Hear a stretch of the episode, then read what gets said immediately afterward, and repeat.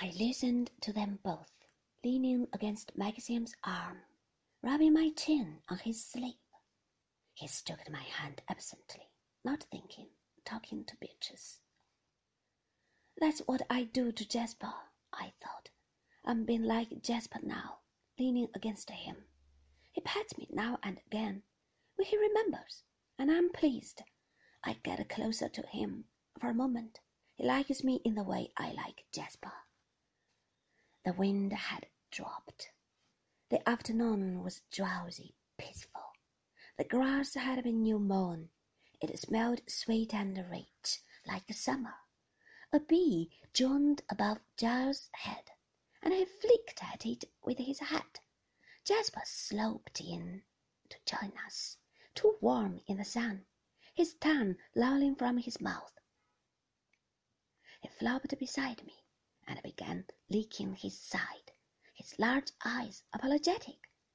The sun shone on the mullioned windows of the house, and I could see the green lawns and the terrace reflected in them. Smoke curled thinly from one of the near chimneys, and I wondered if the library fire had been lit according to routine. A thrush flew across the lawn to the magnolia tree outside the dining room window.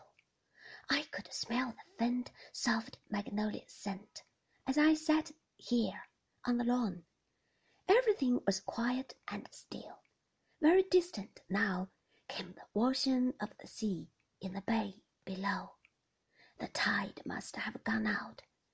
The bee droned over us again, pausing to taste the chestnut blossom above our heads. This is what I always imagined, I thought.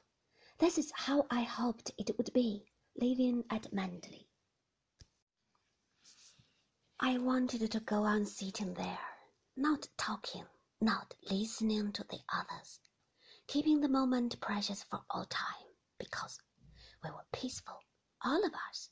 We were content and drowsy, even as the bee who droned above our heads. In a little while, it would be different. There would come tomorrow and the next day and another year.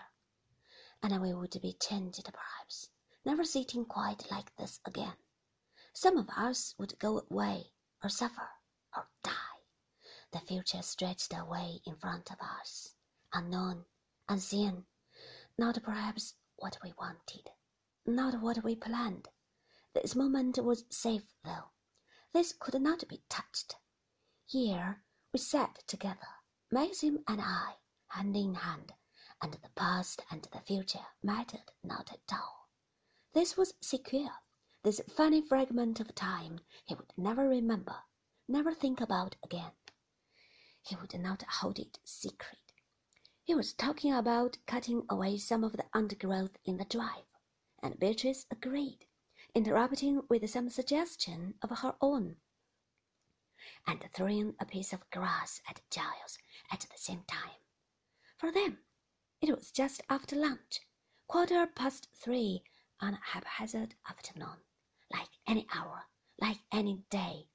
They did not want to hold it close, imprisoned and secure, as I did. They were not afraid. Well, I suppose we ought to be off, said Beatrice brushing the grass from her skirt. I don't want to be late. We've got the Cartwrights dining. How is old Vera? asked Maxim. Oh, same as ever, always talking about her health. He's getting very old. They're sure to ask all about you both.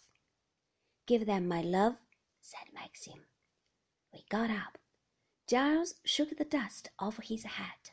Maxim yawned and stretched. The sun went in. I looked up at the sky. It had changed already, a mackerel sky, little clouds scurrying information, line upon line. Wind's backing, said Maxim. I hope we don't run into rain, said Giles. I'm afraid we've had the best of the day, said Beatrice. We wandered slowly towards the drive and the waiting car. You haven't seen what's been done to the east wing, said Maxim. Come upstairs, I suggested. It won't take a minute. We went into the hall and up the big staircase, the men following behind. It seemed strange that Beatrice had lived here for so many years. She had run down these same stairs as a little girl with her nurse. She had been born here, bred here. She knew it all. She belonged here more than I should ever do. She must have many memories locked inside her heart. I wondered if she ever thought about the days that were gone, ever remembered the lanky pigtailed child that she had been once, so different from the woman she had become, forty five now, vigorous and settled in her ways, another person.